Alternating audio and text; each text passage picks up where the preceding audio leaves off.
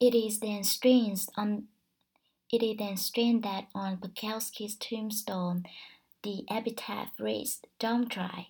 See, despite the book sales and the fame, Bukowski was a loser. He knew it. And his success stemmed not from some determination to be a winner, but from the fact that he knew he was a loser, accepted it, and then wrote honestly about it.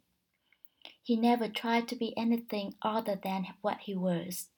The genius in Bukowski's work was not in overcoming unbelievable odds or developing himself into a shining literary light. It was the opposite.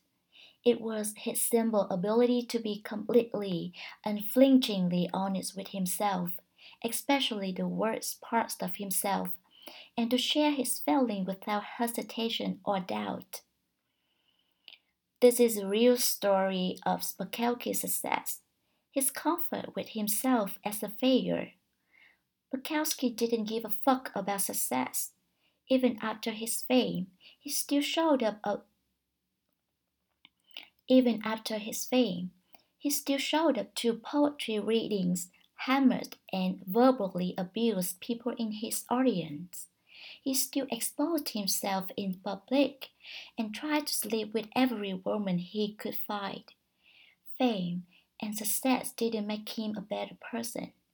Nor was it by becoming a better person that he became famous and successful.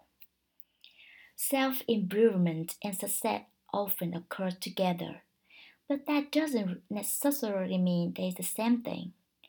Our culture today is obsessively focused on unrealistically positive expectations. Be happier, be healthier, be the best, better, better than the rest. Be smarter, faster, richer, sexier, more popular, more productive, more envied, and more admired be perfect and amazing, and crack out 12 karat gold nuggets before breakfast each morning, while kissing your selfie's ready spouse and two and a, and a half kiss goodbye. Then fly your helicopter to your wonderfully fulfilling job, where you spend your days doing incredibly meaningful work that's likely to save the planet one day. But when you stop and really think about it, conventional life advice, all the positive and happy self help stuff we hear all the time, is actually fixating on what you lack. It lasers on what you perceive your personal shortcomings and failures to already be, and then emphasizes them for you you learn about the best ways to make money because you feel you don't have enough money already. You stand in front of the mirror and repeat the affirmation saying that you are beautiful because you feel as though you're not beautiful already. You follow dating and relationship advice because you feel that you are unlovable already. You try goofy visualization exercises about being more successful because you feel that though you aren't successful enough for already.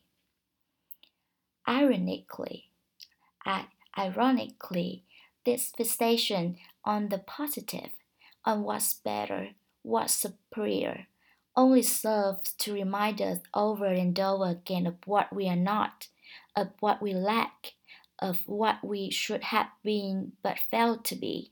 After all, no truly happy person feels the need to stand in front of the mirror and recite that she is happy. She just is. There's a saying in Texas the smallest dog barks the loudest. A confident man doesn't feel a need to prove that he's confident. A rich woman doesn't feel a need to convince anybody that she's rich. Either you are or you are not. And if you are dreaming of something all the time, then you're reinforcing the same unconscious reality over and over that you are not that. Everyone in their TV commercial wants you to believe that the key to the good life is a nicer job, or a more rugged car, or a prettier girlfriend, or a hot tub with an inflatable pool for the kids. The world is constantly telling you that the path to the better life is more, more, more. Buy more, own more, make more, fuck more, be more. You are constantly bombarded with the messages to give a fuck about everything all the time. Give a fuck about a new TV. Give a fuck about having a better vacation than your coworkers. Give a fuck about buying that new lawn ornament. Give a fuck about having the right kind of selfie stick. Why? My guess, because giving a fuck about more stuff is good for business.